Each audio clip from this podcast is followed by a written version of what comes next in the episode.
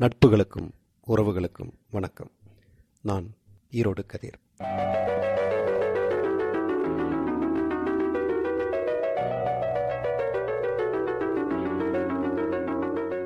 உலகத்தில் எல்லா விஷயமே மாறிட்டு இருக்குதுங்க.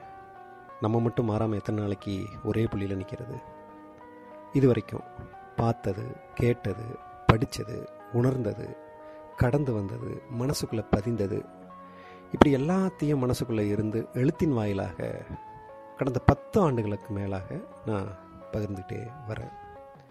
இந்த மாற்றத்தினுடைய அடுத்த நிலையாக கசிய மௌனம் என்கிற இந்த வலையொலி மூலமாக பாட்காஸ்ட் மூலமாக மனசுக்குள்ளே இருக்கக்கூடிய விஷயங்களை உங்களோட பகிர்ந்துக்கணும்னு நினைக்கிறேன்.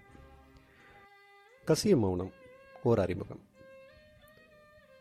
இரண்டாயிரத்தி எட்டாவது வருஷம் நவம்பர் மாதம் இணையத்தில் எதையோ தேடிட்டு இருக்கும் பொழுது தமிழில் எழுத முடியும் அப்படிங்கிறது தெரிய வந்துச்சு. அப்போது அவசர அவசரமாக உள்ளுக்குள்ளே இருக்கக்கூடிய விஷயத்தெல்லாம் கடத்துறதுக்கான ஒரு வாய்ப்பாக இணையத்தில் ஒரு வலைப்பக்கத்தை உருவாக்கினேன். அந்த வலைப்பக்கத்துக்கு ஏதாவது ஒரு பேர் வைக்கணுங்கிறப்போ அப்போது அந்த அவசர அவசரமான சூழலில் வந்து விழுந்த ஒரு தலைப்பு தான் வந்து கசியம் மௌனம் என்பது. ஒவ்வொரு முறையும் கேட்பாங்க அந்த கசிய மௌனத்துக்கு என்ன அர்த்தம் என்ன அர்த்தம்? அப்படின்னு சொல்லிட்டு. என்ன பொறுத்தளவில்? பேசக்கூடிய நேரங்களை விட மௌனமாக இருக்கக்கூடிய நேரம் தான் அதிகம்.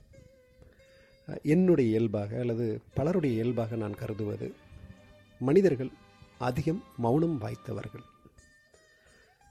அந்த மௌனம் என்பது சிந்தனைகள் அற்றோ எதுவும் அற்றோ இருப்பு இருப்பதாக எடுத்துக்க முடியாது. மௌனம் என்பது ஒரு நிலை. அமைதியாக இருக்கிறதா எடுத்துக்கலாம். அதை அதோட இன்னொரு நிலை அமைதி வேறு மௌனம் வேற. அந்த மௌனத்துக்குள்ளே உள்ளே ஓடிக்கிட்டே இருக்கும் சொற்கள் குறுக்க மறுக்க ஓடிக்கிட்டே இருக்கும் ஏதாவது ஒரு சிந்தனைகள் ஓடிக்கிட்டே இருக்கும். அந்த மௌனத்தில் இருந்து கசியக்கூடிய சிந்தனைகள் சொற்கள் அப்படிங்கிற ஒரு எண்ணத்தில் தான் கசிய மௌனம் அப்படிங்கிற பேரை வச்சேன்.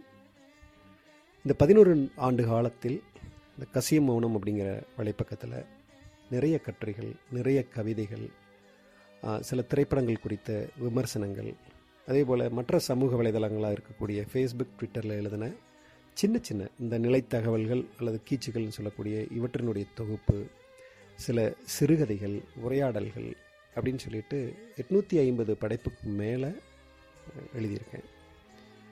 இதுவரைக்கும் எழுத்தின் மூலமாக இந்த சமூகத்தோடு தொடர்ந்து பயணித்து கொண்டிருந்த நான் இப்போ அதே கசிய மௌனம் அப்படிங்கிற தலைப்பில் ஒரு இந்த வலையொலி பக்கத்தை தொடங்கியிருக்கேன். இந்த வலையொலி பக்கத்தில் கசிய மௌனத்தில் இருக்கக்கூடிய எல்லா கவிதைகளையும் கட்டுரைகளையும் சிறு சிறுகதைகளையும் அந்த துணுக்குகளையும் அப்படியே குரல் பதிவாக ஏற்றிடுறதா அப்படின்னா அநேகமாக இல்லை. அது நோக்கம் இல்லை இந்த கணத்தில் இருந்து மனசுக்குள்ளே எழுதணும்னு நினச்ச விஷயம் எழுத முடியாமல் போன விஷயம். எழுதுறத விட குரல் பதிவாக உரையாட நான் நல்லா இருக்கும்னு நினைக்கக்கூடிய விஷயங்கள் இந்த மாதிரி தொடர்ந்து எழுத்தின் வாயிலாக எப்படி மனசை பகிர்ந்துகிட்டு இருந்தனோ மனசை பகிர்ந்துக்கிறேன்னு சொல்கிறத விட மனசுக்குள்ளே இருக்கக்கூடிய கணத்தை இறக்கி வச்சுட்டு இருந்தனோ கணம்ங்கிறது இங்கே எதிர்மறையான சொல் கிடையாது. மனசுக்குள்ளே இருக்கக்கூடிய ஒரு விஷயத்தை பகிர்ந்தது அல்லது இறக்கி வச்சது. அதே போல் கூடுதலாக எழுத்து தவிர்த்து கூடுதலாக இந்த வலையொலி மூலமாக குரல் பதிவுகளாக பகிரணும் அப்படிங்கிறக்காக தான் அதை உருவாக்கியிருக்கேன்.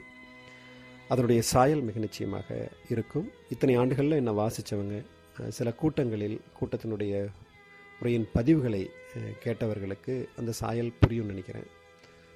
தொடர்ந்து மனசுக்குள்ளே இருக்கக்கூடிய விஷயங்களை இறக்கி வைப்பதற்காக பகிர்ந்து கொள்வதற்காக இது ஒரு வாய்ப்பாக நான் இதை பயன்படுத்திக்க விரும்புகிறேன் இதுதான் கசிய மௌனம் குறித்த அறிமுகம். நேரம் கிடைக்கும் போதெல்லாம் கேளுங்க. கேட்டது குறித்து உங்களோட கருத்துக்களை பகிர்ந்து கொள்ளுங்கள். தொடர்ந்து பயணிப்போம். நன்றி. வணக்கம்.